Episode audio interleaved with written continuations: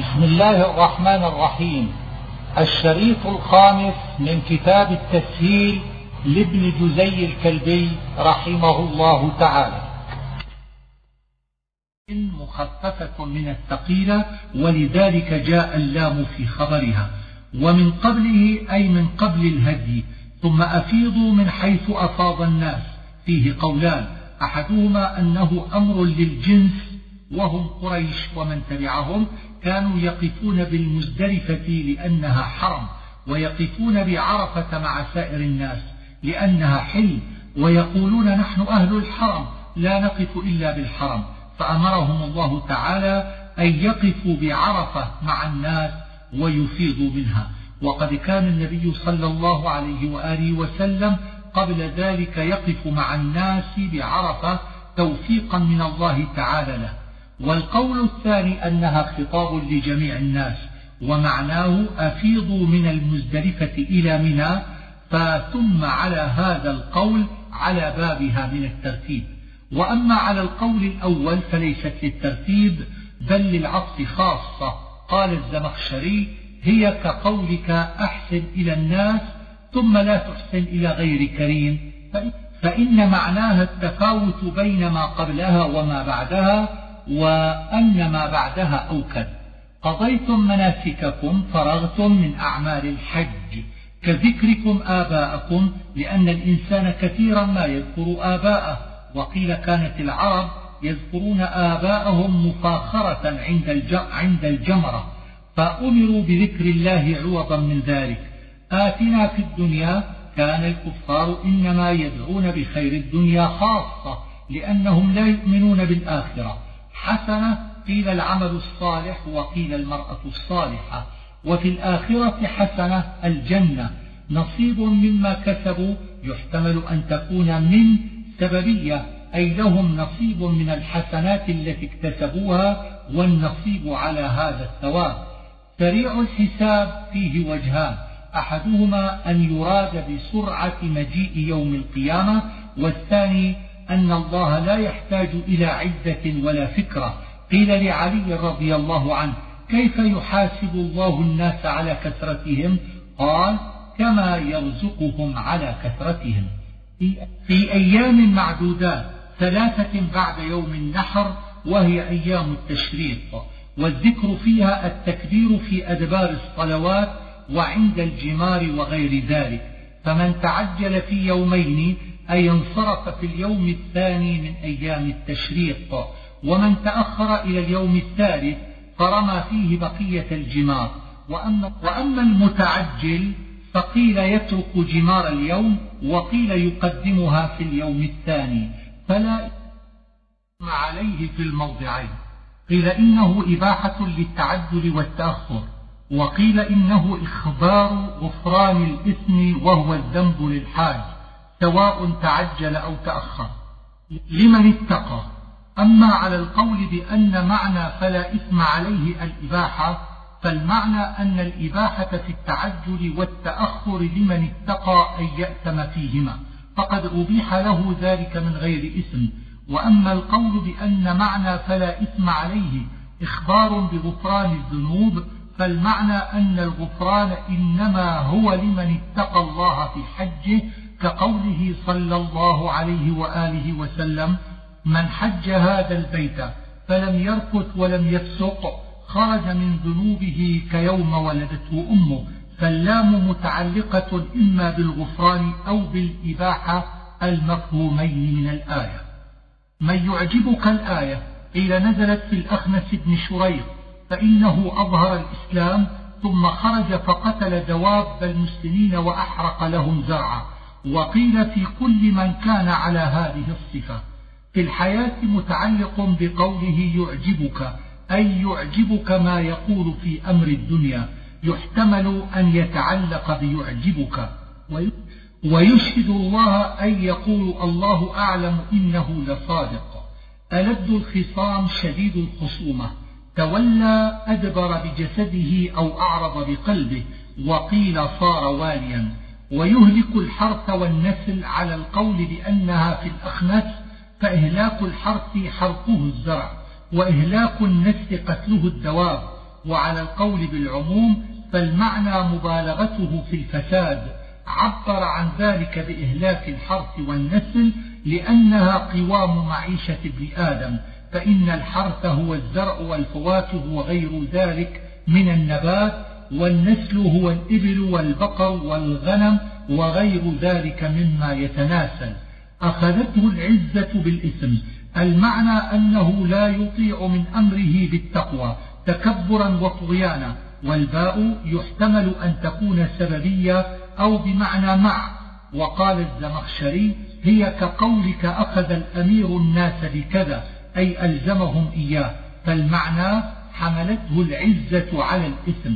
من يشري نفسه أي يبيعها، قيل نزلت في صهيب، وقيل على العموم، وبيع النفس في الهجرة أو الجهاد، وقيل في تغيير المنكر، وأن الذي قبلها في من غير عليه فلم ينزجر. السلم بفتح السين المسالمة، والمراد بها هنا عقدة الذمة بالجزية، والأمر على هذا لأهل الكتاب، وخوطبوا بالذين آمنوا لإيمانهم بأنبيائهم وكتبهم المتقدمة، وقيل هو الإسلام، وكذلك هو بكسر السين، فيكون الخطاب لأهل الكتاب على معنى الأمر لهم بالدخول في الإسلام. وقيل إنها نزلت في قوم من اليهود أسلموا وأرادوا أن يعظموا البيت كما كانوا، بالمعنى على هذا ادخلوا في الإسلام واتركوا سواه. ويحتمل أن يكون الخطاب للمسلمين على معنى الأمر بالثبوت عليه والدخول في جميع شرائعه من الأوامر والنواهي. كافة عموم في المخاطبين أو في شرائع الإسلام. فاعلموا أن الله عزيز حكيم، تهديد لمن زل بعد البيان. هل ينظرون أي ينتظرون؟ يأتيهم الله تأويله عند المتأولين، يأتيهم عذاب الله في الآخرة أو أمره في الدنيا، وهي عند السلف الصالح من المتشابه، يجب الإيمان بها من غير تكييف. ويحتمل أن لا تكون من المتشابه، لأن قوله ينظرون بمعنى يطلبون بجهلهم، كقولهم لولا يكلمنا الله. في ظلل جمع ظلة، وهي ما علاك من فوق، فإن كان ذلك لأمر الله فلا إشكال، وإن كان لله فهو من المتشابه. الغمام السحاب، وقضي الأمر فرغ منه، وذلك كناية عن وقوع العذاب، سل بني إسرائيل على وجه التوبيخ لهم وإقامة الحجة عليهم، من آية معجزات موسى أو الدلالات على نبوة محمد صلى الله عليه وآله وسلم. ومن يبدل وعيد. ويسخرون كفار قريش، سخروا من فقراء المسلمين كبلال وصهيب. والذين اتقوا هم المؤمنون الذين سخر الكفار منهم. فوقهم أي أحسن حالا منهم، ويحتمل فوقية المكان لأن الجنة في السماء. يرزق من يشاء، إن أراد في الآخرة فمن كناية عن المؤمنين، والمعنى رد على الكفار، أي إن رزق الله الكفار في الدنيا فإن المؤمنين يرزقون في الآخرة. وإن أراد في الدنيا فيحتمل أن يكون من كناية عن المؤمنين، أي سيرزقهم، ففيه وعد لهم. وأن تكون كناية عن الكافرين، أي أن رزقهم في الدنيا بمشيئة الله لا على وجه الكرامة لهم. بغير حساب، إن كان للمؤمنين فيحتمل أن يريد بغير تضييق من حيث لا يحتسبون أو لا يحاسبون عليه، وإن كان للكفار فمن غير تضييق. أمة واحدة، أي متفقهين في الدين. وقيل كفارا في زمن نوح عليه السلام، وقيل مؤمنين ما بين آدم ونوح، أو من كان مع نوح في السفينة، وعلى ذلك يقدر، فاختلفوا بعد اتفاقهم، ويدل عليه أمة واحدة فاختلفوا. الكتاب هو جنس، الكتاب هنا جنس، أو في كل نبي وكتابه. وما اختلف فيه إلا الذين أوتوه، الضمير المجرور يعود على الكتاب أو على الضمير المجرور المتقدم، وقال الزمخشري يعود على الحق، وأما الضمير في أوتوه فيعود على الكتاب، والمعنى تقبيح الاختلاف بين الذين أوتوا الكتاب بعد أن جاءتهم البينات، بغيا أي حسدا أو عدوانا، وهو مفعول من أجله أو مصدر في موقع الحال. فهدى الله الذين آمنوا، يعني أمة محمد صلى الله عليه وآله وسلم، لما اختلفوا فيه، أي للحق لما اختلفوا فيه. فما بمعنى الذي وقبلها مضاف محذوف، والضمير في اختلفوا لجميع الناس ويريد اختلافهم في الأديان. فهدى الله المؤمنين لدين الحق. وتقدير الكلام فهدى الله الذين آمنوا لإصابة ما اختلف فيه الناس من الحق. ومن في قوله من الحق لبيان الجنس، أي جنس ما وقع فيه الخلاف. بإذنه قيل بعلمه وقيل بأمره. أم حسبتم خطاب للمؤمنين على وجه التشجيع لهم والأمر بالصبر على الشدائد. ولما يأتكم أي لا تدخلوا الجنة حتى يصيبكم مثل ما أصاب من كان قبلكم. مثل الذين أي حالهم، وعبر عنه بالمثل لأنه في شدته يضرب به المثل. وزلزلوا بالتخويف والشدائد. ألا إن نصر الله قريب، يحتمل أن يكون جوابا للذين قالوا متى نصر الله، وأن يكون إخبارا مستأنفا. وقيل إن الرسول قال ذلك لما قال الذين معه متى نصر الله. فللوالدين والأقربين. إن أريد بالنفقة الزكاة فذلك منسوخ، والصواب أن المراد التطوع فلا نسخ. وقدم في الترتيب الأهم فالأهم. وورد السؤال على المنفق والجواب عن مصرفه، لأنه كان المقصود بالسؤال، وقد حصل الجواب عن المنفق في قوله من خير. كتب عليكم القتال إن كان على الأعيان فنسخه، وما كان المؤمنون لينفروا كافة، فصار القتال فرض كفاية، وإن كان على الكفاية فلا نسخ. كره مصدر ذكر للمبالغة أو اسم مفعول كالخبز بمعنى المخبوز. وعسى أن تكرهوا حظ على القتال. الشهر الحرام جنس، وهو 4 أشهر: رجب وذو القعدة وذو الحجة والمحرم. قتال فيه بدل من الشهر، وهو مقصود السؤال. قل قتال فيه كبير أي ممنوع، ثم نسخه: فاقتلوا المشركين حيث وجدتموهم وذلك بعيد، فإن حيث وجدتموهم عموم في الأمكنة لا في الأزمنة. ويظهر أن ناسخه: وقاتلوا المشركين كافة، بعد ذكر الأشهر الحرم، فكان التقدير قاتلوا فيها. ويدل عليه: فلا تظلموا فيهن أنفسكم.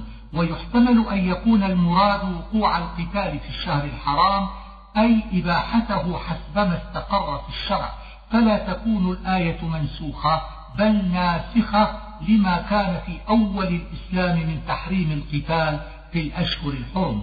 وصد عن سبيل الله ابتداء، وما بعده معطوف عليه.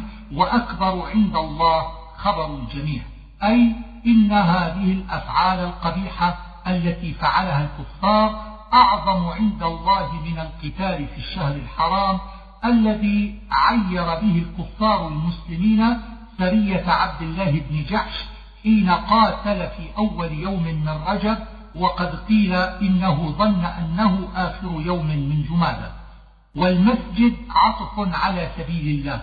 حتى يردوكم، قال الزمخشري حتى هنا للتعليل. فأولئك حبطت أعمالهم. ذهب مالك على أن المرتد يحبط عمله بنفس الارتداد، سواء رجع إلى الإسلام أو مات على الارتداد. ومن ذلك انتقاض وضوئه وبطلان صومه. وذهب الشافعي إلى أنه لا يحبط إلا إن مات كافرا، لقوله فيمت وهو كافر. وأجاب المالكية بقوله حبطت أعمالهم جزاء على الردة. وقوله أصحاب النار هم فيها خالدون جزاء على الموت على الكفر، وفي ذلك نظر. إن الذين آمنوا الآية نزلت في عبد الله بن جحش وأصحابه. الخمر كل مسكر من العنب وغيره، والميسر القمار، وكان ميسر العرب بالقداح في لحم الجزور، ثم يدخل في ذلك النرد والشطرنج وغيرهما. وروي أن السائل عنهما كان حمزة بن عبد المطلب رضي الله عنه. إثم كبير نص في التحريم، وأنهما من الكبائر لأن الإثم حرام، لقوله قل إنما حرم ربي الفواحش ما ظهر منها وما بطن والإثم، خلافا لمن قال إنما حرمتها آية المائدة لا هذه الآية. ومنافع في الخمر التلذذ والطرب، وفي القمار الاكتساب به، ولا يدل ذكر المنافع على الإباحة. قال ابن عباس المنافع قبل التحريم والإثم بعده، وإثمهما أكبر تغليبا للإثم على المنفعة، وذلك أيضا بيان للتحريم. قل العفو أي السهل من غير المشقة، وقراءة الجماعة بالنصب بإضمار الفعل مشاكلة للسؤال على أن يكون ما مبتدأ وذا خبره. تتفكرون في الدنيا والآخرة أي في أمرهما. ويسألونك عن اليتامى، كانوا قد تجنبوا اليتامى تورعا، فنزلت إباحة مخالطتهم بالإصلاح لهم. فإن قيل لما جاءوا يسألونك بالواو 3 مرات وبغير واو 3 مرات قبلها، فالجواب أن سؤالهم عن المسائل الثلاث الأول وقع في أوقات متفرقة، فلم يأتي بحرف عطف، وجاءت الثلاثة الأخيرة بالواو لأنها كانت متلاصقة. والله يعلم تحذير من الفساد، وهو أكل أموال اليتامى. لأعنتكم لضيق عليكم بالمنع من مخالطتهم. قال ابن عباس لأهلككم بما سبق من أكلكم لأموال اليتامى. ولا تنكحوا أي لا تتزوجوا، والنكاح مشترك بين الوقت والعقد. المشركات عباد الأوثان من العرب، فلا تتناول اليهود ولا النصارى، المباح نكاحهن في المائدة، فلا تعارض بين الموضعين ولا نسخ، خلافا لمن قال آية المائدة نسخت هذه، ولمن قال هذه نسخت آية المائدة، فمنع نكاح الكتابيات. ونزول الآية بسبب مرثد الغنوي أراد أن يتزوج امرأة مشركة. وأمة مؤمنة أي أمة لله، حرة كانت أو مملوكة. وقيل أمة مملوكة خير من حرة مشركة، ولو أعجبتكم في الجمال والمال وغير ذلك. ولا تنكحوا المشركين أي لا تزوجوهم نساءكم. وانعقد الإجماع على أن الكافر لا يتزوج مسلمة سواء كان كتابيا أو غيره. واستدل المالكية على وجوب الولاية في النكاح بقوله ولا تنكحوا المشركين، لأنه أسند نكاح النساء إلى الرجال. ولعبد أي عبد لله، وقيل مملوك. أولئك المشركات والمشركون يدعون إلى النار، إلى الكفر الموجب إلى النار، بإذنه أي بإرادته أو علمه. ويسألونك، سأل عن ذلك عباد بن بشر وأسيد بن حضير، قالا لرسول الله صلى الله عليه وآله وسلم ألا نجامع النساء في المحيض، خلافا لليهود. هو أذن مستقذر، وهذا تعليل لتحريم الجماع في المحيض. فاعتزلوا النساء اجتنبوا جماعهن، وقد فسر ذلك الحديث بقوله لتشد عليها إزارها وشأنك بأعلاها، حتى يطهرن أي ينقطع عنهن الدم، فإذا تطهرن أي اغتسلن بالماء. وتعلق الحكم بالآية الأخيرة عند مالك والشافعي، فلا يجوز عندهما وطء حتى تغتسل، وبالغاية الأولى عند أبي حنيفة، فأجاز الوطء انقطاع الدم وقبل الغسل. وقرئ حتى يطهرن بالتشديد، ومعنى هذه الآية بالماء، فتكون الغايتان بمعنى واحد، وذلك حجة لمالك. من حيث أمركم الله، قبل المرأة التوابين من الذنوب، المتطهرين بالماء أو من الذنوب. حرف لكم أي موضع حرف، وذلك تشبيه للجماع في إلقاء النطفة وانتظار الولد بالحرث في إلقاء البذر وانتظار الزرع، أن شئتم أي كيف شئتم من الهيئات أو من شئتم، لا أين شئتم، لأنه يوهم الإتيان في الدبر. وقد افترى من نسب جوازه إلى مالك وقد تبرأ من ذلك وقال إنما الحرث في موضع الزرع. وقدموا لأنفسكم أي الأعمال الصالحة عرضة لأيمانكم، أي لا تكثروا الحلف بالله فتبدلوا اسمه. وأن تبروا على هذا علة للنهي فهو مفعول من أجله، أي نهيتم عن كثرة الحلف كي تبروا. وقيل المعنى لا تحلفوا على أن تبروا وتتقوا، وافعلوا البر والتقوى دون يمين، فأن تبروا على هذا هو المحلوف عليه. والعرضة على هذين القولين لقولك فلان عرضة لفلان إذا أكثر التعرض له. وقيل عرضة ما منع من قولك عرض له أمر حال بينه وبين كذا، أي لا تمتنعوا بالحلف بالله من فعل البر والتقوى. ومن ذلك يمين أبي بكر الصديق ألا ينفق على مصطح، فأن تبروا على هذا علة لامتناعهم فهو مفعول من أجله، أو مفعول بعرضة لأنها بمعنى مانع. باللغو الساقط، وهو عند مالك قولك نعم والله ولا والله الجاري على اللسان من غير قصد وفاقا للشافعي. وقيل أن يحلف على الشيء بظنه على ما حلف عليه ثم يظهر خلافه وفاقا لأبي حنيفة. وقال ابن عباس اللغو الحلف حين الغضب. وقيل اللغو اليمين على المعصية، والمؤاخذة العقاب أو وجوب الكفارة. بما كسبت قلوبكم أي قصدت، فهو على خلاف اللغو. وقال ابن عباس هو اليمين الغموس، وذلك أن يحلف على الكذب متعمدا وهو حرام إجماعا، وليس فيه كفارة عند مالك خلافا للشافعي. يؤلون من نسائهم يحلفون على ترك وطئهن، وإنما تعدى بمن لأنه تضمن معنى البعد منهن، ويدخل في عموم قوله الذين كل حالف حرا كان أو عبدا، إلا أن مالكا جعل مدة إيلاء العبد شهرين خلافا للشافعي. ويدخل في إطلاق الإيلاء اليمين بكل ما يلزم عنه حكم، خلافا للشافعي في قصر الإيلاء على الحلف بالله، ووجهه أنها اليمين الشرعية، ولا يكون موليا عند مالك والشافعي إلا إذا حلف على مدة أكثر من 4 أشهر. وعند أبي حنيفة 4 أشهر فصاعدا، فإذا انقضت 4 الأشهر وقف المولي عند مالك والشافعي، فإن فاء وإلا طلق، فإن أبى الطلاق طلق عليه الحاكم. وكان أبو حنيفة إذا انقضت 4 الأشهر وقع الطلاق دون توقيف، ولفظ الآية يحتمل القولين، فإن فاءوا رجعوا إلى الوطأ وكفروا عن اليمين. غفور رحيم أن يغفر ما في الأيمان من إضرار المرأة. عدم الطلاق العزيمة على قول مالك التطليق أو الإباية، فيطلق عليه الحاكم. وعند أبي حنيفة ترك الفيء حتى تنقضي 4 الأشهر. والطلاق في الإيلاء رجعي عند مالك، بائن عند الشافعي وأبي حنيفة.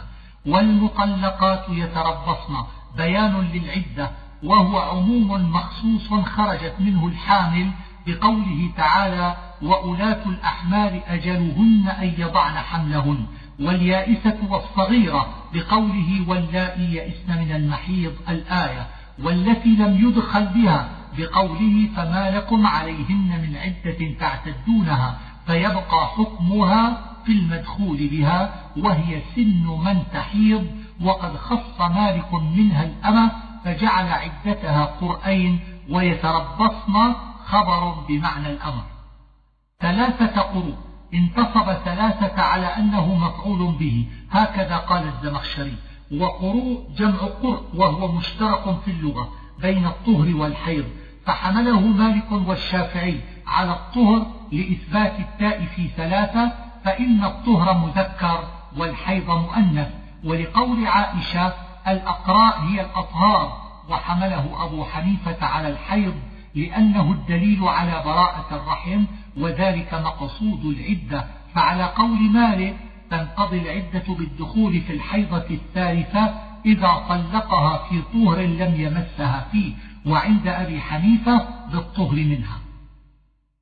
ما خلق الله في أرحامهن يعني الحمل والحيض، وبعولتهن جمع بعل وهو هنا الزوج، في ذلك أي في زمان العدة، ولهن مثل الذي عليهن من الاستمتاع وحسن المعاشرة، درجة في الكرامة، وقيل الإنفاق، وقيل كون الطلاق بيده.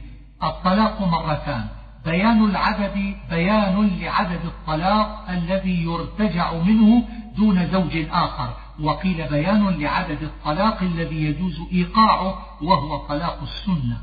فإمساك ارتجاع وهو مرفوع بالابتداء أو الخبر، بمعروف حسن المعاشرة وتوفية الحقوق، أو تسريح هو تركها حتى تنقضي العدة فتبين منه.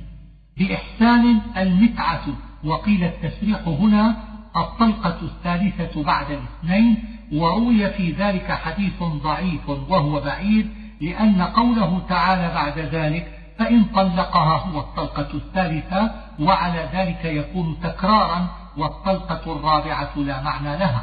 ولا يحل لكم أن تأخذوا الآية نزلت بسبب ثابت بن قيس، اشتكت منه امرأته لرسول الله صلى الله عليه وسلم فقال أتردين عليه حديقته؟ قالت نعم، فدعاه فطلقها على ذلك. وحكمها على العموم، وهو خطاب للأزواج في حكم الفدية وهي الخلع، وظاهرها أنه لا يجوز الخلع إلا إذا خاف الزوجان ألا يقيما حدود الله، وذلك إذا ساء ما بينهما وقبحت معاشرتهما. ثم إن المخالعة على 4 أحوال.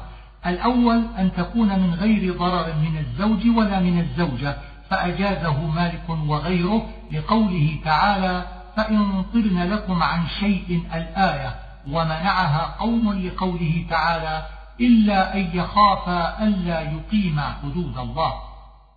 والثاني أن يكون الضرر منهما جميعا، فمنعه مالك في المشهور لقوله تعالى ولا تعضلوهن لتذهبوا ببعض ما آتيتموهن، وأجازه الشافعي لقوله تعالى إلا أن يخافا ألا يقيما حدود الله. والثالث أن يكون الضرر من الزوجة خاصة، فأجازه الجمهور لظاهر هذه الآية. والرابع أن يكون الضرر من الزوج خاصة، فمنعه الجمهور لقوله تعالى وإن أردتم استبدال زوج مكان زوج الآية، وأجازه أبو حنيفة مطلقا، وقوله في ذلك مخالف للكتاب والسنة. فإن خفتم خطاب للحكام والمتوسطين في هذا الأمر. فإن طلقها، هذه هي الطلقة الثالثة بعد الطلقتين المذكورتين في قوله الطلاق مرتان، حتى تنكح زوجا غيره. أجمعت الأئمة على أن النكاح هنا هو العقد مع الدخول والوفاء، لقوله صلى الله عليه وآله وسلم للمطلقة 3 حين أرادت الرجوع إلى مطلقها قبل أن يمسها الزوج الآخر: لا حتى تذوقي عسيلته ويذوق عسيلته. وروي عن سعيد بن المسيب أن العقد يحلها دون وطأ، وهو قول مرفوض لمخالفته للحديث وخرقه للإجماع. وإنما تحل عند مالك إذا كان النكاح صحيحا لا شبهة فيه، والوطء مباحا في غير حيض ولا إحرام ولا اعتكاف ولا صيام، خلافا لابن الماجشون في الوطء غير المباح. وأما نكاح المحلل فحرام، ولا يحل الزوجة لزوجها عند مالك، خلافا لأبي حنيفة. والمعتبر في ذلك نية المحلل لا نية المرأة ولا المحلل له. وقال قوم من نوى التحليل منهم أفسد، فإن طلقها يعني هذا الزوج الثاني فلا جناح عليهما، أي على الزوجة والزوج الأول، أن يقيما حدود الله أي أوامره فيما يجب من حقوق الزوجية. وإذا طلقتم النساء الآية خطاب للأزواج، وهي نهي عن أن يطول الرجل العدة على المرأة مضارة منه لها، بل يرتجع قرب انقضاء العدة ثم يطلق بعد ذلك. ومعنى بلغن أجلهن في هذا الموضع قاربن انقضاء العدة، وليس المراد انقضاؤها لأنه ليس بيده إمساك حينئذ، ومعنى أمسكوهن راجعوهن بمعروف هنا قيل هو الإشهاد وقيل النفقة. وإذا طلقتم النساء الآية هذه الأخرى خطاب للأولياء، وبلوغ الأجل هنا انقضاء العدة. فلا تعضلوهن أي لا تمنعوهن أن ينكحن أزواجهن، أن يراجعن الأزواج الذين طلقوهن. قال السهيلي: نزلت في معقل بن يسار، كان له أخت فطلقها زوجها ثم أراد مراجعتها وأرادت هي مراجعته فمنعها أخوها. وقيل نزلت في جابر بن عبد الله، وذلك أن رجلا طلق أخته وتركها حتى تمت عدتها ثم أراد مراجعتها فمنعها جابر وقال: تركتها وأنت أملك بها لا زوجتكها أبدا، فنزلت الآية. والمعروف هنا العدل وقيل الإشهاد. وهذه الآية تقتضي ثبوت حق الولي في نكاح وليته خلافا لأبي حنيفة، ذلك يوعظ به، خطابا للنبي صلى الله عليه وآله وسلم ولكل واحد على حدته، ولذلك وحد ضمير الخطاب، ذلك أزكى لكم، خطابا للمؤمنين والإشارة إلى ترك الفصل. ومعنى أزكى أطيب للنفس، ومعنى أطهر أي للدين والعرض.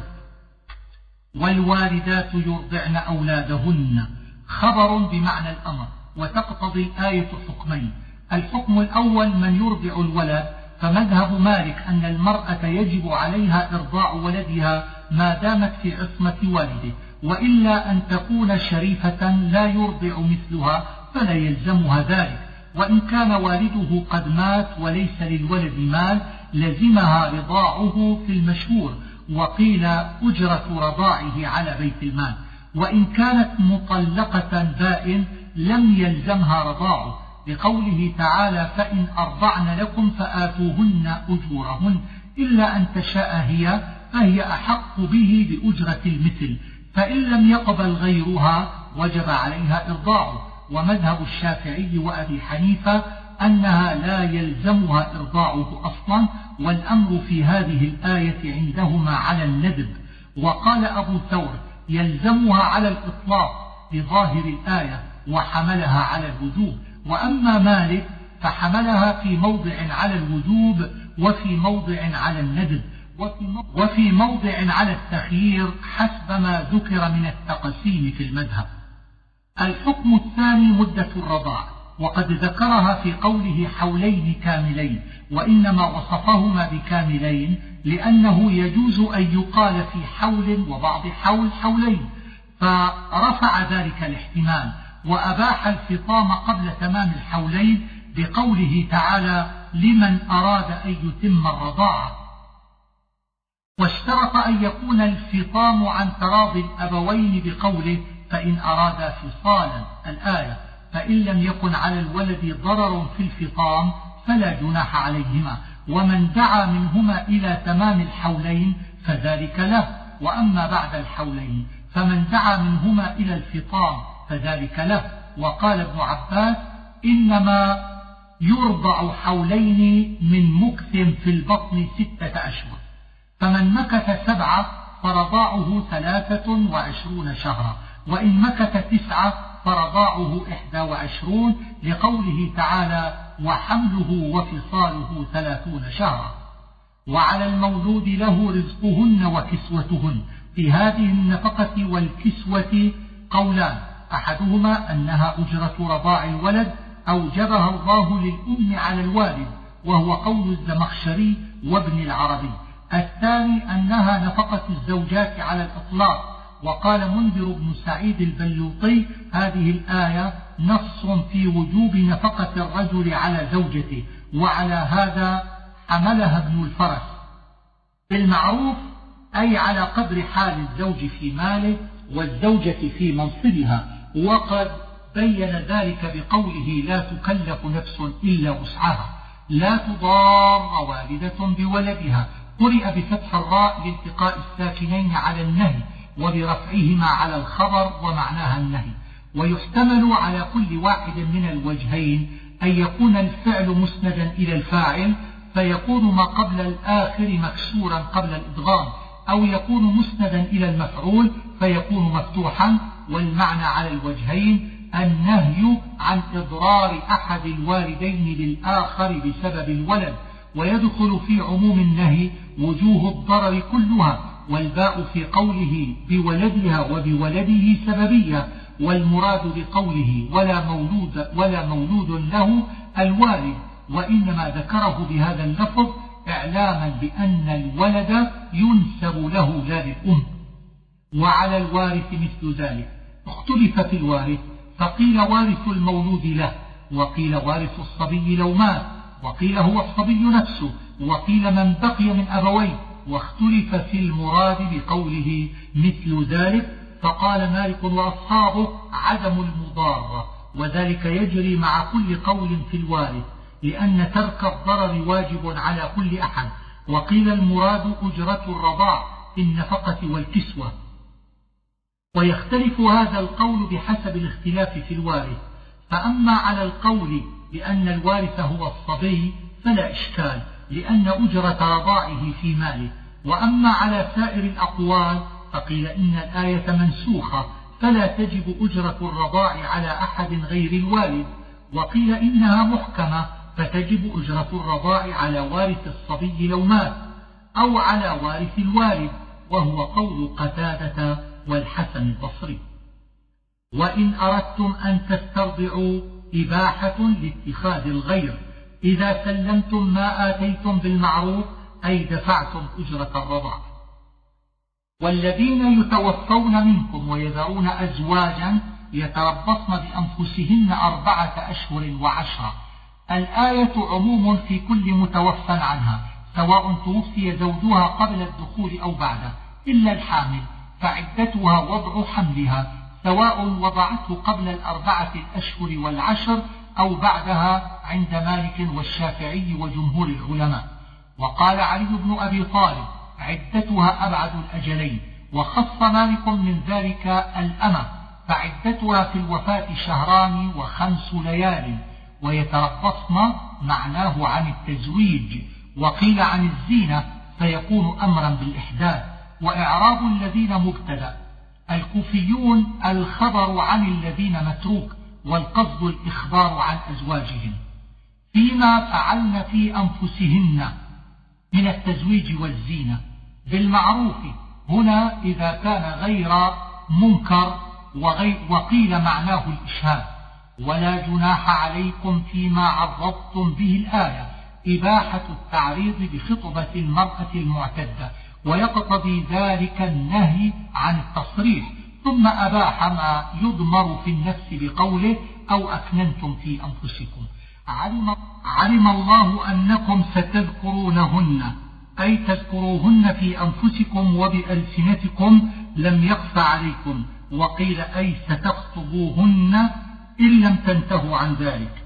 لا تواعدوهن سرا، أي لا تواعدوهن في العدة خفية بأن تتزوجوهن بعد العدة. وقال مالك في من يخطب في العدة ثم يتزوج بعدها فراقها أحب إليه، ثم يكون خاطبا من الخطاب. وقال ابن القاسم يجب فراقها، إلا أن تقولوا قولا معروفا، استثناء منقطع. والقول المعروف هو ما أبيح من التعريض، كقوله إنكم لأكفاء كرام، وقوله إن الله سيفعل معك خيرا وشبه ذلك. ولا تعزموا عقدة النكاح، الآية نهي عن عقد النكاح قبل تمام العدة، والكتاب هنا القدر الذي شرع فيه من المدة.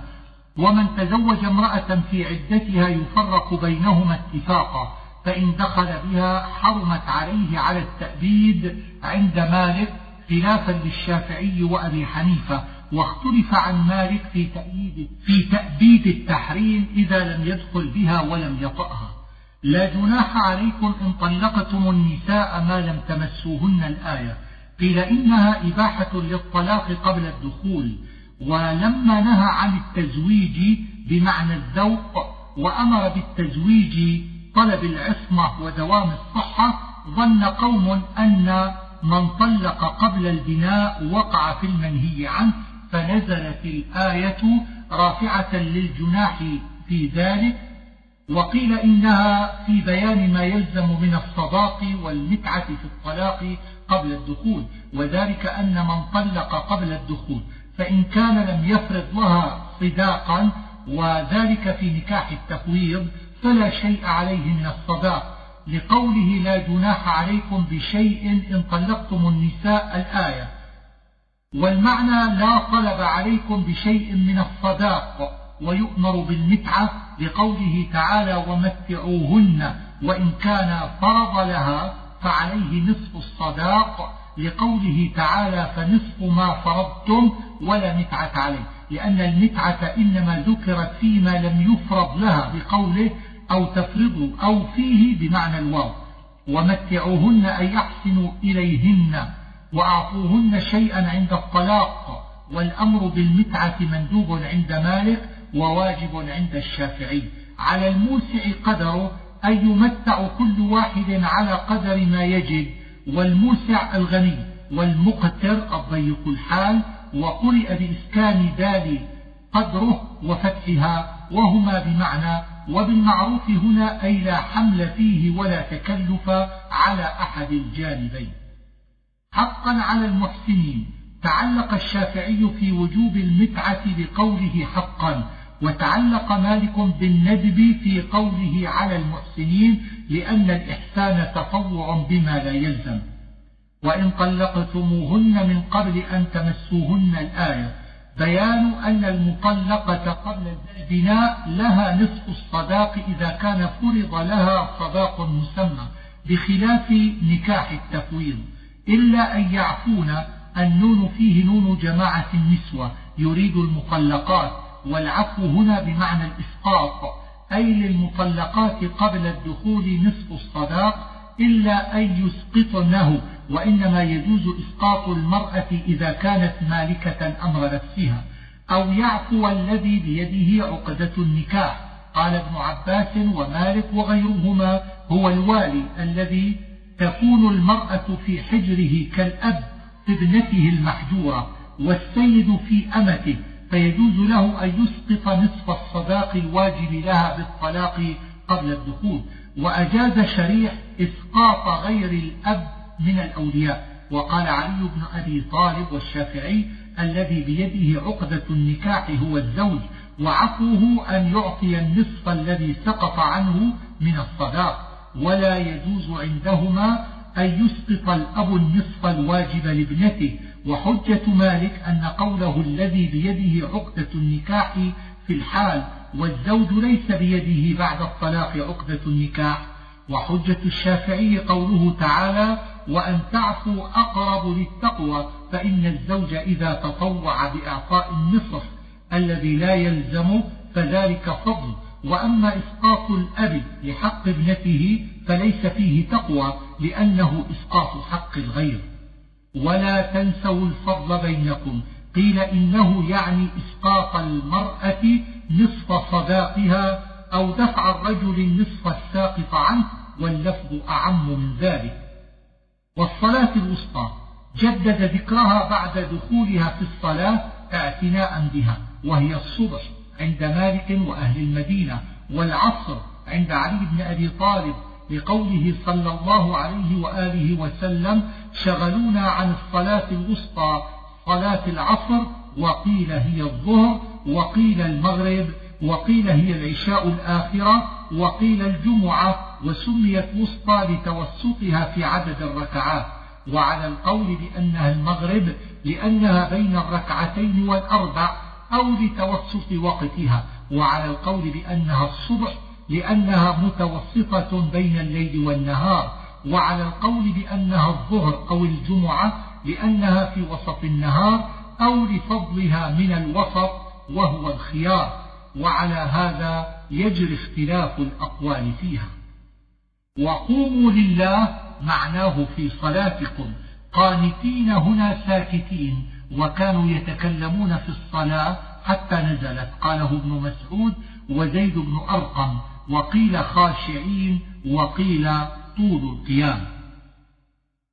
فإن خفتم أي من عدو أو سبع أو غير ذلك مما يخاف منه على النفس، فرجالا جمع راجل أي على رجليه، أو ركبانا جمع راكب أي صلوا كيفما كنتم من ركوب أو غيره، وذلك في صلاة المسايفة، ولا تنقص منها عن ركعتين في السفر وأربع في الحضر عند مالك.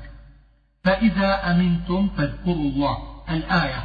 قيل المعنى إذا زال الخوف فصلوا الصلاة التي علمتموها وهي التامة، وقيل إذا أمنتم فاذكروا الله كما علمكم هذه الصلاة التي تجزئكم في حال الخوف، فالذكر على القول الأول في حال الصلاة وعلى الثاني بمعنى الشكر. والذين يتوفون منكم ويذرون أزواجا وصية لأزواجهم، هذه الآية منسوخة، ومعناها أن الرجل إذا مات كان لزوجته أن تقيم في منزله سنة وينفق عليها من ماله، وذلك وصية لها، ثم نسخ إقامتها السنة بالأربعة الأشهر والعشر، ونسخت النفقة بالربع أو الثمن الذي لها في الميراث حسب ما ذكر في سورة النساء. وإعراب وصية مبتدأ وأزواجهم خبر أو مضمر تقديره فعليهم وصية، وقرئت بالنصب على المصدر تقديره ليوصوا وصية، ومتاعا نصب على المصدر. غير إخراج أي ليس لأولياء الميت إخراج المرأة، فإن خرجنا معناه إذا كان الخروج من قبل المرأة فلا جناح على أحد فيما فعلت في نفسها من تزوج وزينة.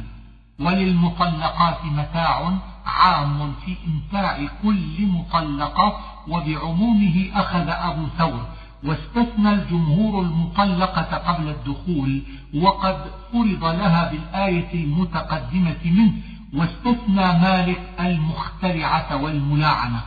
حقا على المتقين يدل على وجوب المتعة، وهي الإحسان للمطلقات، لأن التقوى واجبة، ولذلك قال بعضهم نزلت مؤكدة للمتعة لأنه نزل قبلها حقا على المحسنين، فقال رجل فإن لم أرد أن أحسن لم أمتع، فنزلت حقا على المتقين.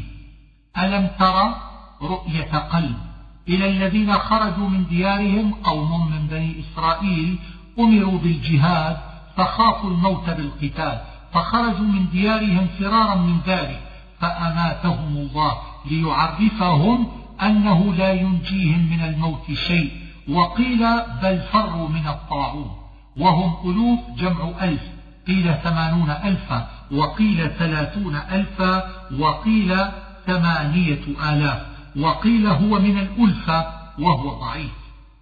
فقال لهم الله موتوا عبارة عن إماتتهم، وقيل إن ملكين صاحا بهم موتوا فماتوا، ثم أحياهم ليستوفوا آجالهم.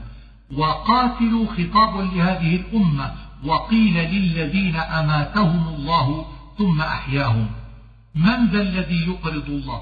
استفهام يراد به الطلب والحض على الإنفاق، وذكر لفظ القرض تقريبا للأفهام، لأن المنفق ينتظر الثواب كما ينتظر المسلف رد ما أسلف.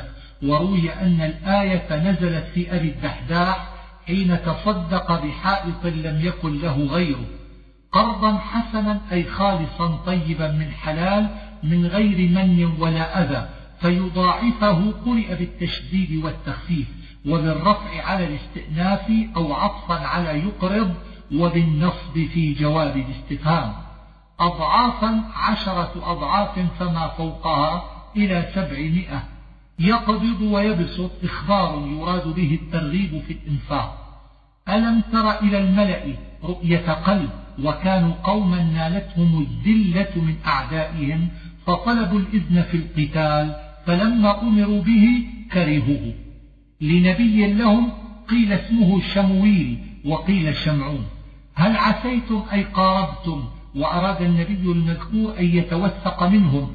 ويجوز في السين من عسيتم الكسر والفتح وهو أفصح، ولذلك انفرد نافع بالكسر.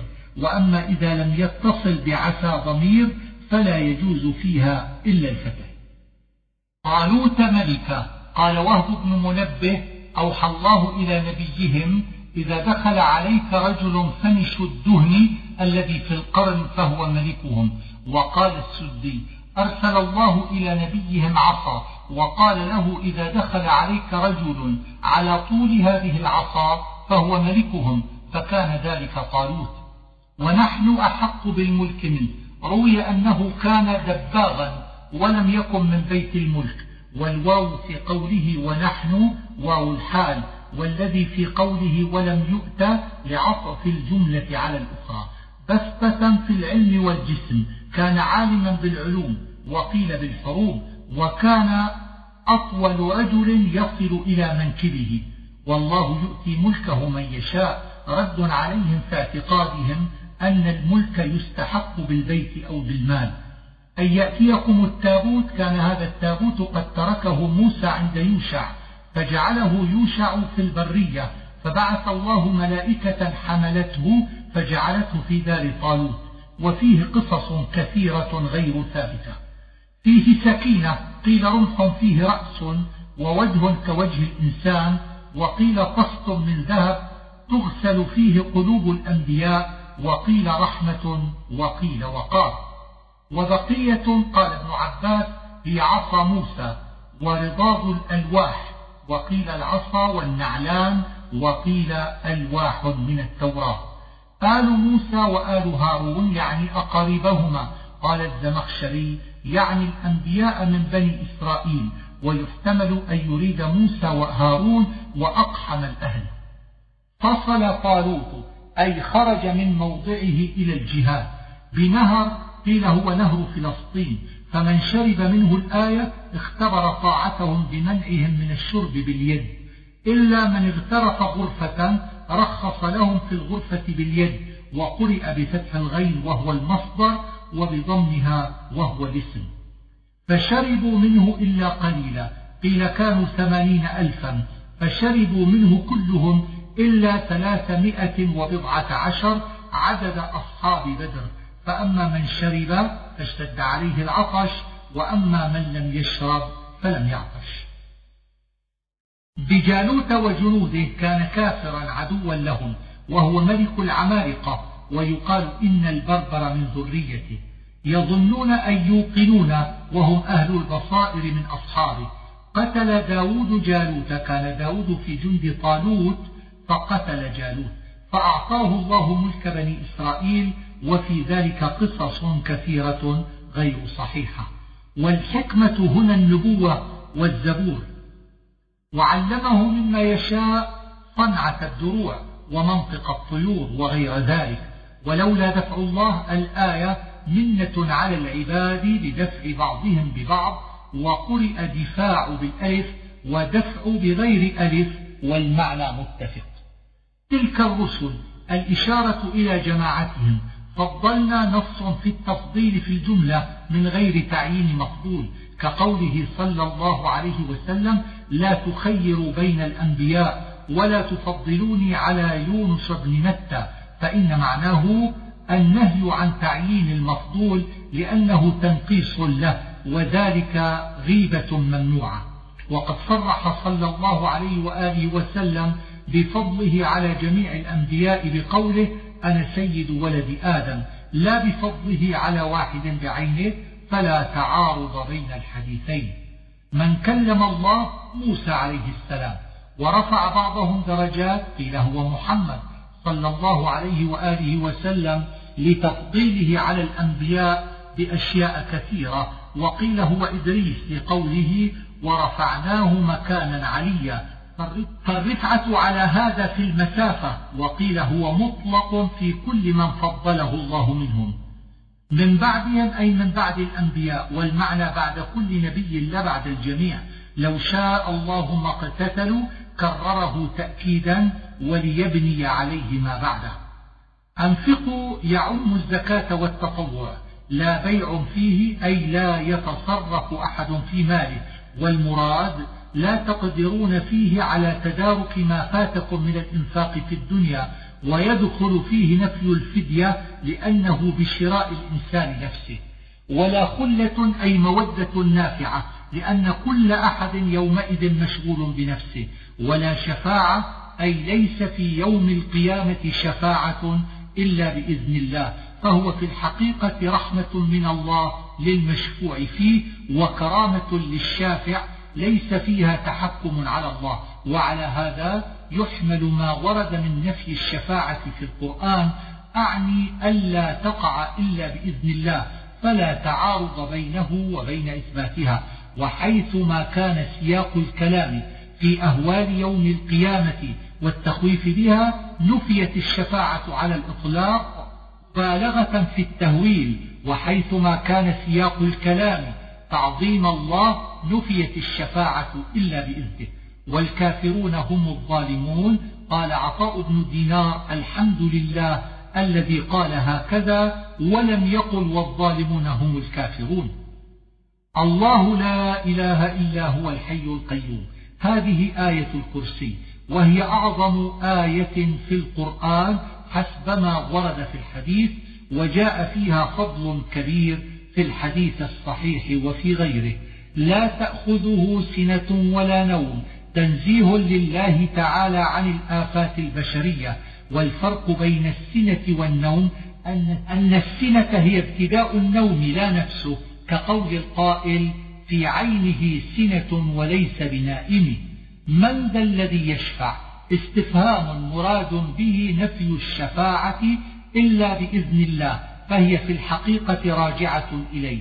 يعلم ما بين أيديهم وما خلفهم، الضمير عائد على من يعقل ممن تضمنه قوله: له ما في السماوات وما في الأرض. والمعنى يعلم ما كان قبلهم وما يكون بعدهم. وقال مجاهد: ما بين أيديهم الدنيا وما خلفهم الآخرة. من علمه من معلوماته، أي لا يعلم عباده من معلوماته إلا ما شاء هو أن يعلموه. وسع كرسيه. الكرسي مخلوق عظيم بين يدي العرش، وهو أعظم من السماوات والأرض، وهو بالنسبة إلى العرش كأصغر شيء. وقيل كرسيه علمه، وقيل كرسيه ملكه، ولا يؤوده أي لا يشغله ولا يشق عليه. لا إكراه في الدين. المعنى أن دين الإسلام في غاية الوضوح وظهور البراهين على صحته، بحيث لا يحتاج أن يكره أحد على الدخول فيه، بل يدخل فيه كل ذي عقل سليم من تلقاء نفسه دون إكراه. ويدل على ذلك قوله: قد تبين الرشد من الغي، أي قد تبين أن الإسلام رشد وأن الكفر غي، فلا يفتقر بعد بيانه إلى إكراه. وقيل معناه الموادعة، وأن لا يكره أحد بالقتال على الدخول في الإسلام، ثم نسخت بالقتال، وهذا ضعيف لأنها مدنية، وإنما آية المسالمة وترك القتال بمكة. بالعروة الوثقى. العروة في الأجرام هي موضع الإمساك وشد الأيدي، وهي هنا تشبيه واستعارة في الإيمان، لا انفصام لها، لا انكسار لها ولا انفصال. يخرجهم من الظلمات إلى النور، أي من ظلمات الكفر إلى نور الإيمان. أولياؤهم الطاغوت. جمع الطاغوت هنا وأفرد في غير هذا الموضع، فكأنه اسم جنس لما عبد من دون الله، ولمن يضل الناس من الشياطين وبني آدم.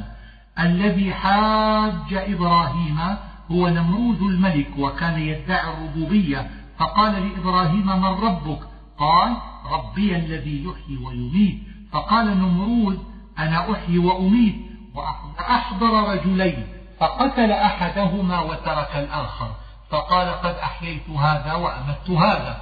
فقال له إبراهيم: فإن الله يأتي بالشمس من المشرق، فأت بها من المغرب. فبهت، أي انقطع وقامت عليه الحجة. فإن قيل: لما انتقل إبراهيم من دليله الأول إلى هذا الدليل الثاني والانتقال علامة الانقطاع، فالجواب أنه لم ينقطع، ولكنه لما ذكر الدليل الأول وهو الإحياء والإماتة كان له حقيقة وهو فعل الله، ومجازا وهو فعل غيره، فتعلق نمرود بالمجاز غلطا منه أو مغالطة، فحينئذ انتقل إبراهيم إلى الدليل الثاني لأنه لا مجاز له ولا يمكن الكافر عدول عنه أصلا. أو كالذي مر على قرية، تقديره أو رأيت مثل الذي، فحذف لدلالة ألم ترى عليه، لأن كلتيهما كلمتا تعجب، ويجوز أن يحمل على المعنى، كأنه يقول أرأيت كالذي حاج إبراهيم، أو كالذي مر على قرية. وهذا المار قيل إنه عزير وقيل الخضر، فقوله أن يحيي هذه الله ليس إنكارا للبعث ولا استبعادا، ولكنه استعظام لقدرة الذي يحيي الموتى، أو سؤال عن كيفية الإحياء وصورته لا شك في وقوعه، وذلك مقتضى كلمة أن، فأراه الله ذلك عيانا ليزداد بصيرة. وقيل بل كان كافرا وقالها إنكارا للبعث واستبعادا، فأراه الله الحياة بعد الموت في نفسه، وذلك أعظم برهان.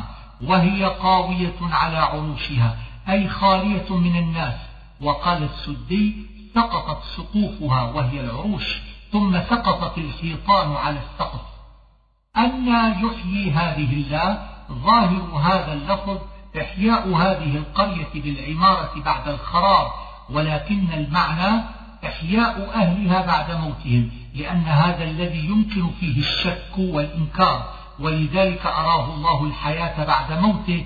والقرية كانت بيت المقدس لما أخربها بختنصر، وقيل قرية الذين خرجوا من ديارهم وهم ألوف.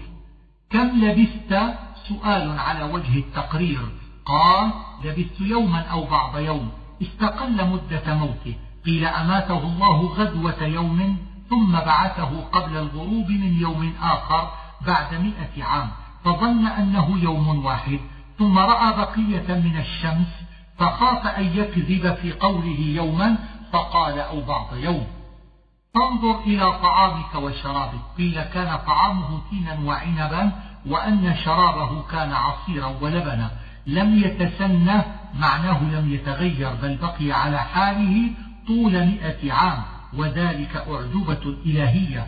واللفظ يحتمل أن يكون مشتقا من السنة، لأن لامها هاء، فتكون الهاء في يتسنه أصلية، أي لم يتغير السنون. ويحتمل أن يكون مشتقا من قولك تسنن الشيء إذا فسد، ومنه الحمأ المسنون، ثم قلبت النون حرف علة كقولهم قصيت أبصاري، ثم حذف حرف العلة للجازم، والهاء على هذا هاء السكت.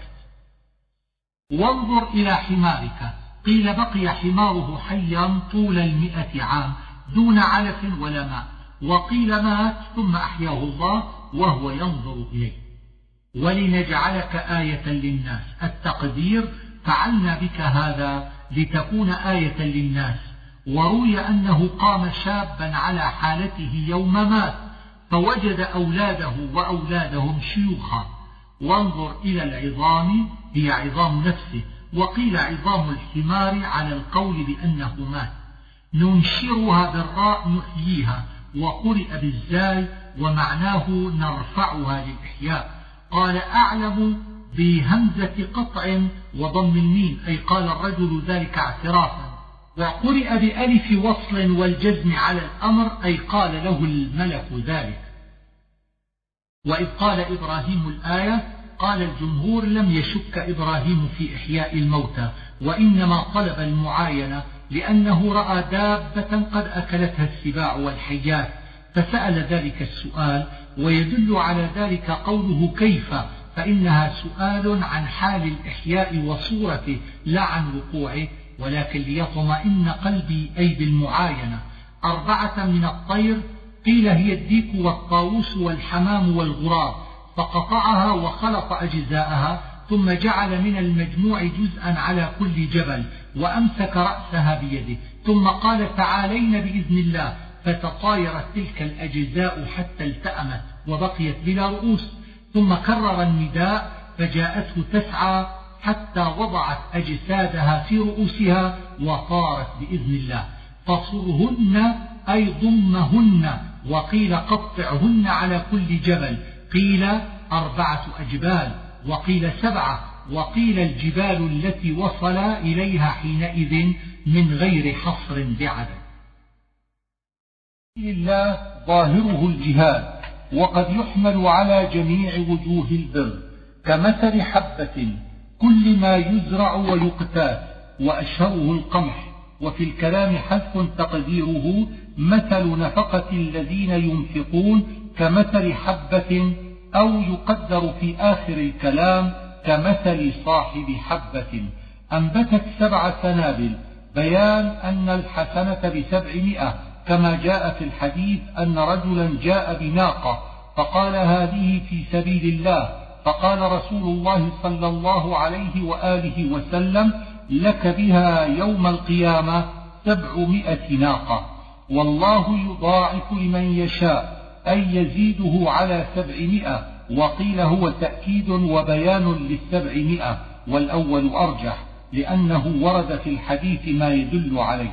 الذين ينفقون الآية قيل في عثمان وقيل في علي وقيل في عبد الرحمن بن عوف. منا ولا أذى، المن ذكر النعمة على معنى التعديد لها والتقريع بها، والأذى السب. قول معروف هو رد السائل بجميل من القول كالدعاء له والتأنيس. ومغفرة عفو عن السائل إذا وجد منه جفاء.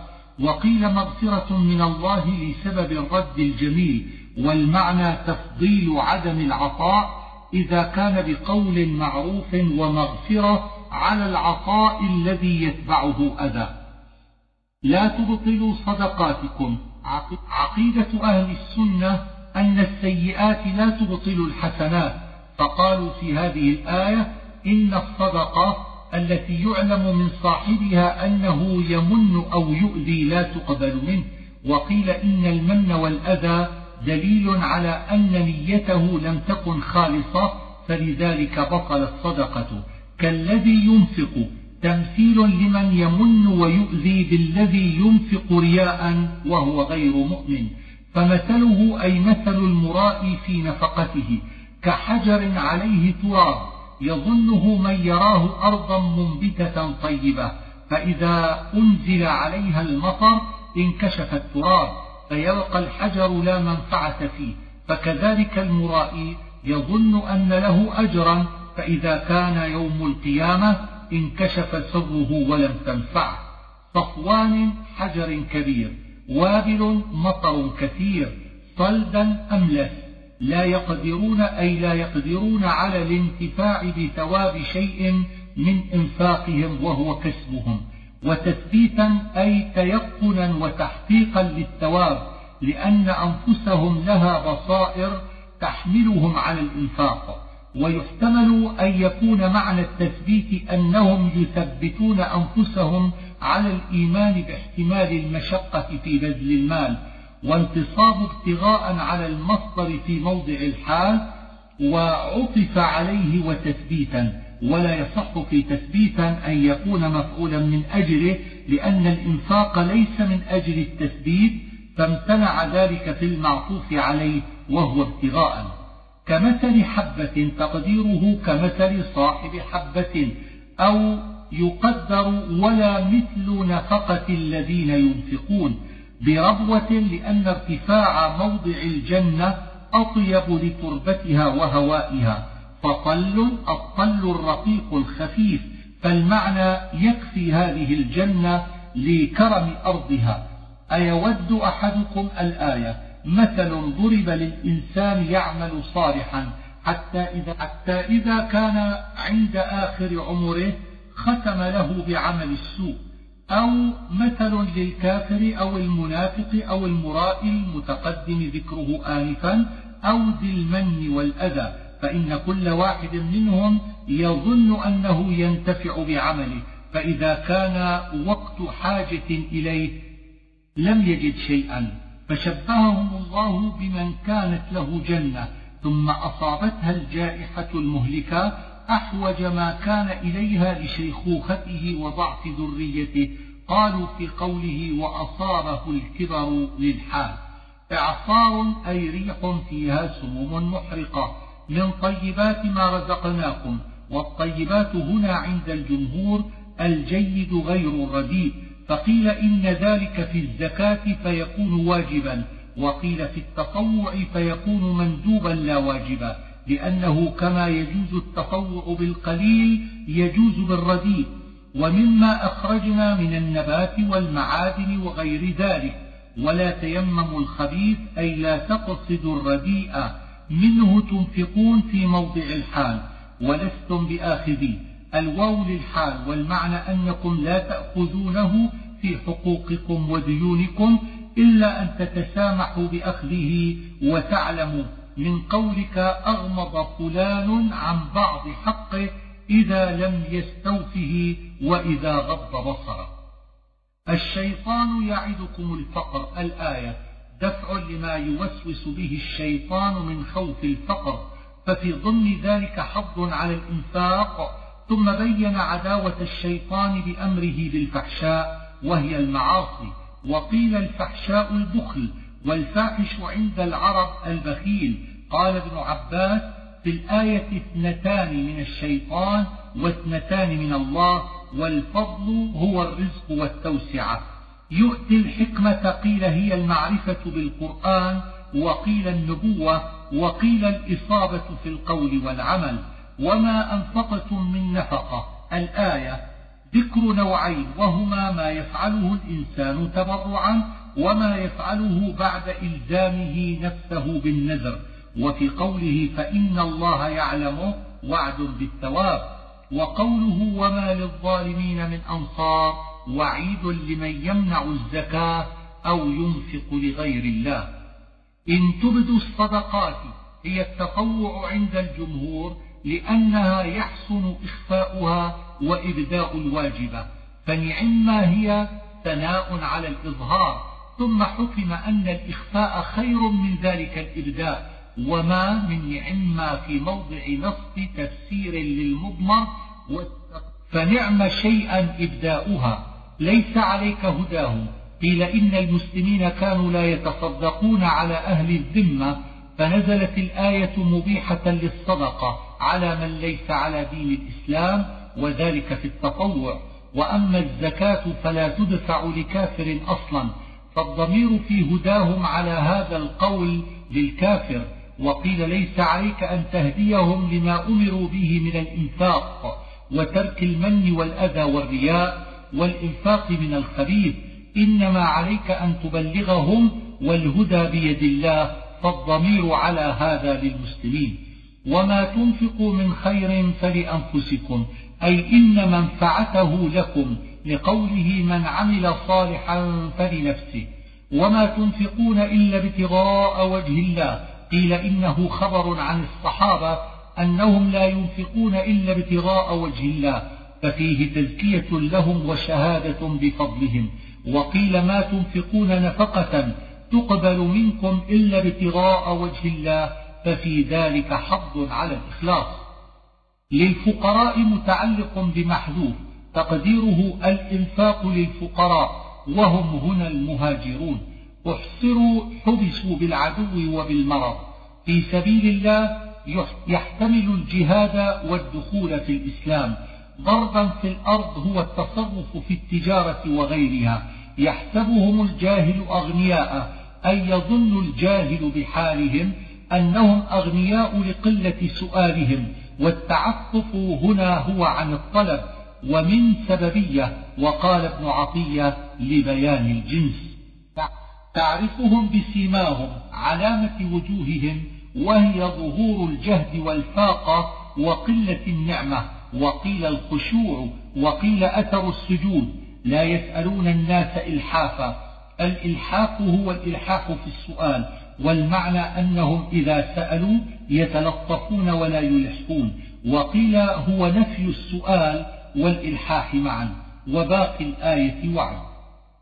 بالليل والنهار سرا وعلانية، تعميم لوجوه الإنفاق وأوقاته. قال ابن عباس: نزلت في علي فإنه تصدق بدرهم بالليل وبدرهم بالنهار وبدرهم سرا وبدرهم علانية. وقال أبو هريرة: نزلت في علف الخيل الذين يأكلون الربا، أي ينتفعون به، وعبر عن ذلك بالأكل لأنه أغلب المنافع، وسواء من أعطاه أو من أخذه.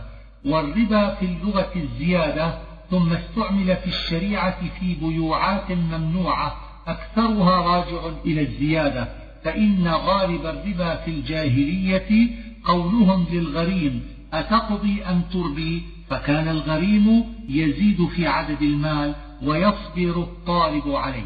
ثم إن الربا على نوعين: ربا النسيئة وربا التفاضل، وكلاهما يكون في الذهب والفضة وفي الطعام. فأما النسيئة فتحرم في بيع الذهب بالذهب وبيع الفضة بالفضة، وفي بيع الذهب بالفضة وهو الصرف، وفي الطعام بالطعام مطلقا. وأما التفاضل فإنما يحرم في بيع الجنس الواحد بجنسه من النقدين ومن الطعام. ومذهب مالك أنه يحرم التفاضل في المقتات المدخر من الطعام، ومذهب الشافعي أنه يحرم في كل طعام، ومذهب أبي حنيفة أنه يحرم في المكيل والموزون من الطعام وغيره. لا يقومون إلا كما يقوم الذي يتخبطه الشيطان من اللس. أجمع المفسرون أن المعنى لا يقومون من قبورهم في البعث إلا كالمجنون، ويتخبطه يتفعله من قولك خبط يخبط، والمس الجنون، ومن تتعلق بيقوم، ذلك بأنهم تعليل للعقاب الذي يصيبهم. وإنما هذا للكفار، لأن قولهم إنما البيع مثل الربا رد على الشريعة وتكذيب للإثم، وقد يأخذ العصاة بحظ من هذا الوعيد. فإن قيل هلا قيل إنما الربا مثل البيع، لأنهم قاسوا الربا على البيع في الجواز، فالجواب إن هذا مبالغة، فإنهم جعلوا الربا أصلا حتى شبهوا به البيع. وأحل الله البيع عموم يخرج منه البيوع الممنوعة شرعا، وقد عددناها في الفقه 80 نوعا. وحرم الربا رد على الكفار وإنكار للتسوية بين البيع والربا، وفي ذلك دليل على أن القياس يهدمه النص، لأنه جعل الدليل على بطلان قياسهم تحليل الله وتحريمه. فله ما سلف، أي له ما أخذ من الربا، أي لا يؤاخذ بما فعل منه قبل نزول التحريم. وأمره إلى الله، الضمير عائد على صاحب الربا، والمعنى أن الله يحكم فيه يوم القيامة، فلا تؤاخذوه في الدنيا. وقيل الضمير عائد على الربا، والمعنى أن أمر الربا إلى الله في تحريم أو غير ذلك. ومن عاد الآية، يعني من عاد إلى فعل الربا وإلى القول إنما البيع مثل الربا، ولذلك حكم عليه بالخلود في النار، لأن ذلك القول لا يصدر إلا من كافر، فلا حجة فيها لمن قال بتخليد العصاة لكونها في الكفار. يمحق الله الربا، ينقصه ويذهب، ويربي الصدقات، ينميها في الدنيا بالبركة وفي الآخرة بمضاعفة الثواب. كفار أثيم، أي من يجمع بين الكفر والإثم بفعل الربا، وهذا يدل على أن الآية في الكفار. وذروا ما بقي من الربا. سبب الآية أنه كان بين قريش وثقيف ربا في الجاهلية، فلما فتح رسول الله صلى الله عليه وآله وسلم مكة قال في خطبته: كل ربا كان في الجاهلية موضوع. ثم إن ثقيفا أرسلت تطلب الربا الذي كان لهم على قريش، فأبوا من دفعه وقالوا قد وضع الربا، فتحاكموا إلى عتاب بن أسيد أمير مكة، فكتب بذلك إلى رسول الله صلى الله عليه وآله وسلم، فنزلت الآية: إن كنتم مؤمنين، شرط لمن خوطب به من قريش وغيرهم، فإن لم تفعلوا فأذنوا بحرب، أي إن لم تنتهوا عن الربا قوربتم. ومعنى فأذنوا اعلموا، وقرئ بالمد أي أعلموا غيركم. ولما نزلت قال الثقيف لا طاقة لنا بحرب الله ورسوله، لا تظلمون ولا تظلمون، أي لا تظلمون بأخذ زيادة على رؤوس أموالكم ولا تظلمون بالنقص منها، وإن كان ذو عسرة كان تامة بمعنى حضر ووقع. وقرئ ذا عسرة أي إذا كان الغريم ذا عسرة. فنظرة إلى ميسرة، حكم الله للمعسر بالإنظار إلى أن يوسر، وقد كان قبل ذلك يباع فيما عليه. ونظرة مصدر معناه التأخير، وهو مرفوع على أنه خبر ابتداء تقديره فالجواب نظرة أو مبتدأ. وميسرة أيضا مصدر، وقرئ بضم السين وفتحها. وأن تصدقوا خير لكم، ندب الله إلى الصدقة على المعسر بإسقاط الدين عنه، فذلك أفضل من إنظاره. وباقي الآية وعظ. وقيل إن آخر آية نزلت آية الربا، وقيل بل قوله واتقوا يوما ترجعون فيه إلى الله الآية، وقيل آية الدين المذكورة بعد. إذا تداينتم بدين أي إذا عامل بعضكم بعضا بدين، وإنما ذكر الدين وإن كان مذكورا في تداينتم ليعود عليه الضمير في اكتبوه، وليزول الاشتراك الذي في تداينتم، إذ يقال لمعنى الجزاء. إلى أجل مسمى دليل على أنه لا يجوز إلى أجل مجهول. وأجاز مالك البيع إلى الجذاذ والحصاد لأنه معروف عند الناس، ومنعه الشافعي وأبو حنيفة. قال ابن عباس نزلت الآية في السلم خاصة، يعني أن سلم أهل المدينة كان سبب نزولها. قال مالك وهذا يجمع الدين كله، يعني أنه يجوز التأخير في السلم والسلف وغيرهما. فاكتبوا.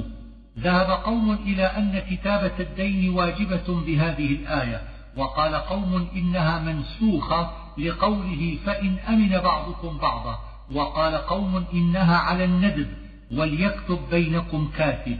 قال قوم يجب على الكاتب أن يكتب، وقال قوم نسخ ذلك بقوله ولا يضار كاتب ولا شهيد، وقال آخرون يجب عليه إذا لم يوجد كاتب سواه، وقال قوم إن الأمر بذلك على الندب، ولذلك جاء أخذ الأجرة على كتب الوثائق.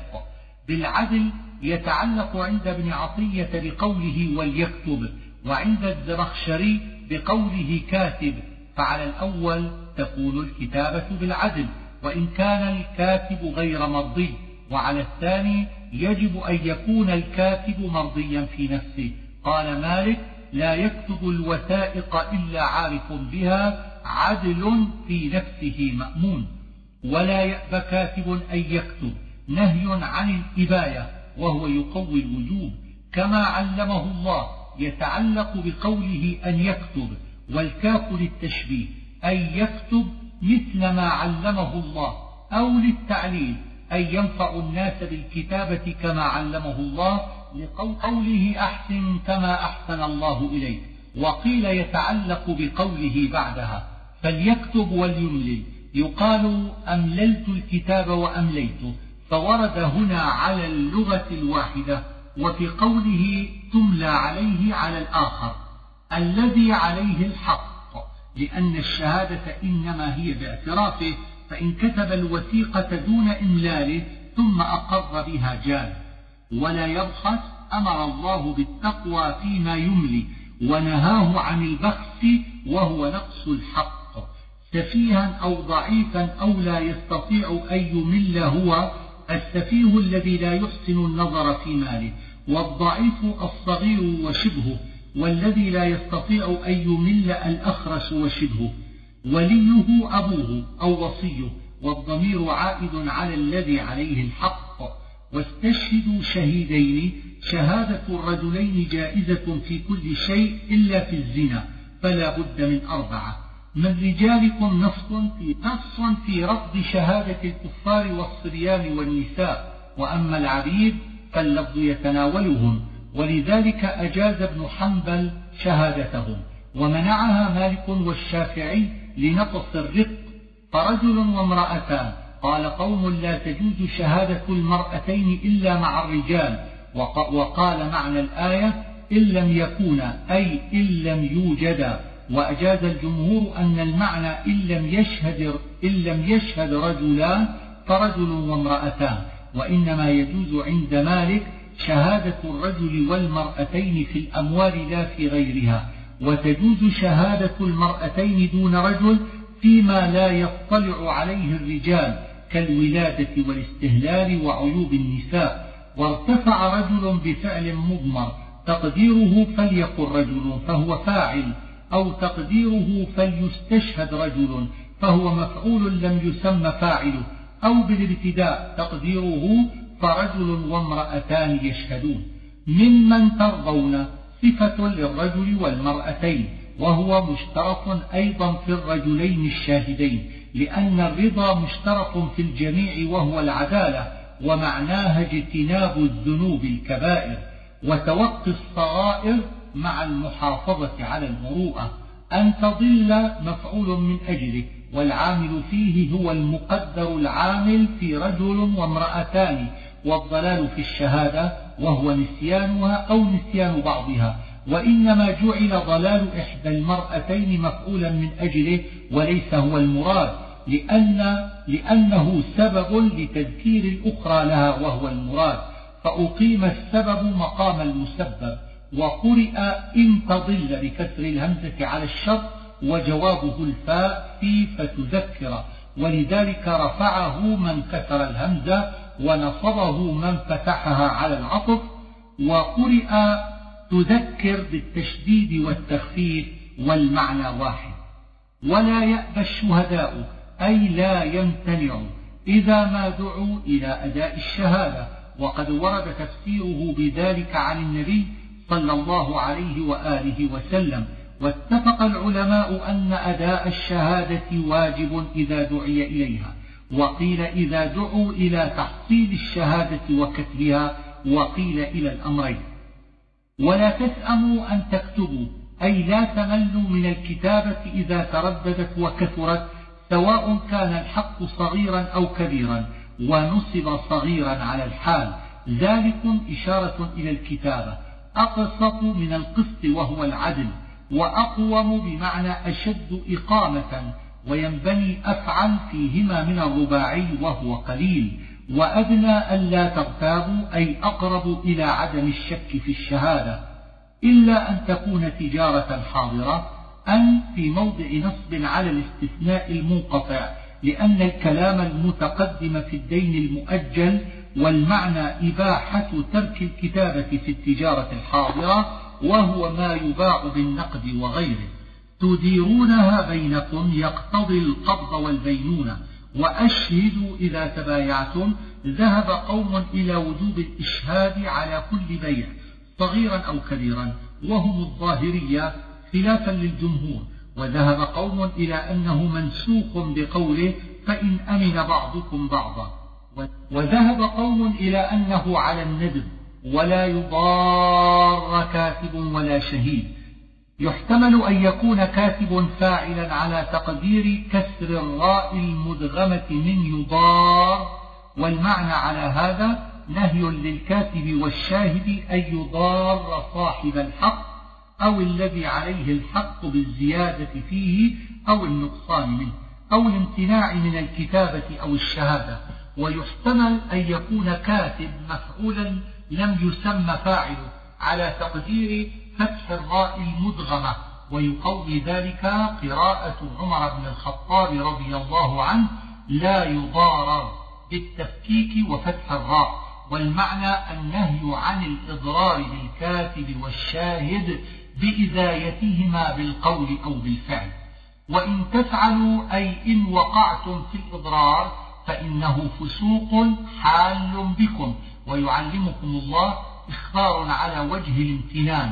وقيل معناه الوعد، بأن من اتقى علمه الله وألهمه، وهذا المعنى صحيح، ولكن لفظ الآية لا يعطيه، لأنه لو كان كذلك لجزم يعلمكم في جواب التقوى. وإن كنتم على سفر الآية لما أمر الله تعالى بكتب الدين جعل الرهن توثيقا للحق عوضا عن الكتابة حيث تتعذر الكتابة في السفر. وقال الظاهرية لا يجوز الرهن إلا في السفر لظاهر الآية، وأجازه مالك وغيره في الحضر لأن النبي صلى الله عليه وآله وسلم رهن درعه بالمدينة، فرهان مقبوضة يقتضي بينونة المرتهن بالرهن. وأجمع العلماء على صحة قبض المرتهن وقبض وكيله، وأجاز مالك والجمهور وضعه على يد عدل. والقبض للرهن شرط في الصحة عند الشافعي وغيره لقوله تعالى مقبوضة، وهو عند مالك شرط كمال لا صحة. فإن أمن بعضكم بعض الآية أي إن أمن صاحب الحق المديان لحسن ظنه به فليستغن عن الكتابة وعن الرهن، فأمر أولا بالكتابة ثم بالرهن ائتمان بالائتمان، فللدين ثلاثة أحوال، ثم أمر المديان بأداء الأمانة ليكون عند ظن صاحبه به.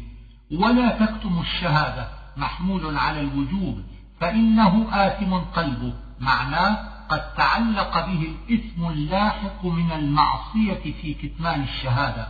وارتفع آثم بأنه خبر إن وقلبه فاعل به، ويجوز أن يكون قلبه مبتدأ وآثم خبره، وإنما أسند الإثم إلى القلب وإن كان جملة الكاتم هي الآثمة لأن الكتمان من فعل القلب إذ هو يضمرها، ولئلا يظن أن كتمان الشهادة من الآثام المتعلقة باللسان.